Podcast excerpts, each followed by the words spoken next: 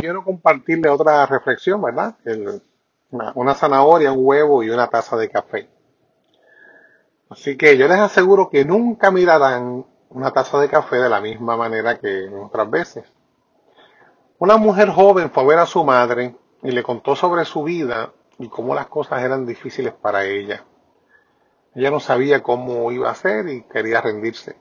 Estaba cansada de luchar y luchar. Parecía que cada vez que resolvía un problema surgía otro nuevo. Su madre la llevó a la cocina y llenó tres ollas con agua y las colocó en un fuego alto. Entonces el agua comenzó a hervir. En la primera colocó zanahorias, en la segunda colocó huevos y en la última colocó unos granos de café molido. Ella los dejó hervir sin decir nada, seguía hablando. Como cerca de 20 minutos después apagó la estufa. Sacó las zanahorias y las colocó en un plato. Sacó los huevos y los puso en un plato.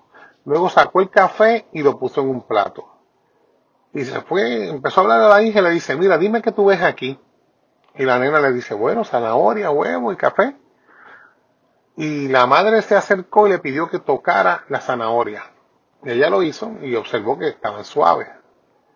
La madre entonces le dijo que tomara un huevo y lo rompiera. Y después de que sacara la cáscara, observó el huevo duro. Finalmente, la madre le pidió a la hija que tomara el café. La hija sonrió mientras saboreaba el rico aroma y le, dice, pero ¿qué es esto, mami? ¿Qué tú me quieres decir con esto? Y su mamá le explicó que cada uno de estos objetos había enfrentado la misma adversidad. O sea que era el agua hirviendo. Y cada uno reaccionó de manera diferente. La zanahoria estaba dura como una piedra, sin embargo, luego de ser sometida al agua hirviendo, se ablandó y se debilitó. Por otro lado, el huevo era frágil y su delgada capa externa había protegido su interior líquido. Pero después de sentarse a través del agua hirviendo, sus entrañas se endurecieron. Sin embargo, los granos de café molido eran únicos.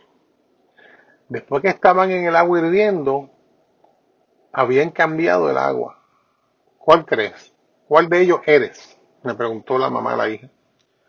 Dice, cuando un problema llama a tu puerta, ¿cómo respondes?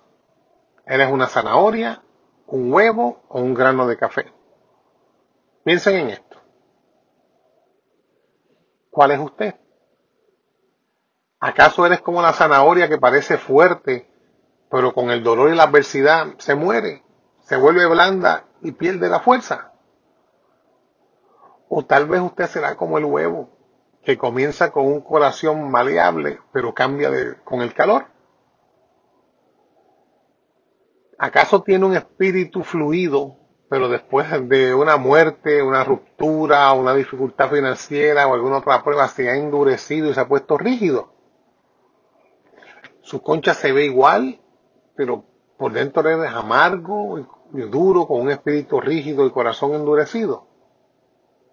O eres como el grano de café. Que el frijol en realidad cambia el agua caliente, esa circunstancia misma que, le, que trae el dolor. Cuando el agua se calienta, libera la fragancia y el sabor. Si eres como el frijol, cuando las cosas están en su peor estado, mejoras y cambias la situación a tu alrededor. Cuando la hora es más oscura y cuando las pruebas son mayores, ¿acaso subes a otro nivel? ¿Cómo tú manejas la adversidad? ¿Eres una zanahoria, un huevo o un grano de café? El que tenga suficiente felicidad para hacerte dulce, suficientes pruebas para hacerte fuerte, suficiente tristeza para mantenerte humano y suficiente esperanza para hacerte feliz. Las personas más felices no necesariamente tienen lo mejor de todo, solo aprovechan todo lo que viene a lo largo de su camino. El futuro más brillante siempre va a estar basado en un pasado olvidado. Usted no puede seguir adelante la vida hasta que deje de pensar en sus fracasos pasados y frustraciones. Cuando usted nació estaba llorando, Sin embargo, todos a su alrededor sonreían. Así que vive tu vida así, porque al final eres el que estará sonriendo y todos a tu alrededor estarán llorando.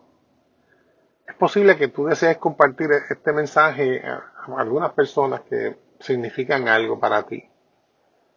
Aquellos que han tocado tu vida de una manera u otra. O aquellos que te hacen sonreír cuando realmente lo necesitas. O aquellos que te hacen ver el lado más brillante de las cosas cuando estás realmente abajo. O aquellos que, cuya amistad aprecias. Aquellos que son tan significativos en tu vida si deseas, puede darle la oportunidad a alguien de mejorar su día o tal vez su vida al compartirle este, este, este mensaje. Y por último, recuerda que todos y cada uno de nosotros podemos ser café. Dios te bendiga y a ti y a tu familia. Hasta la próxima.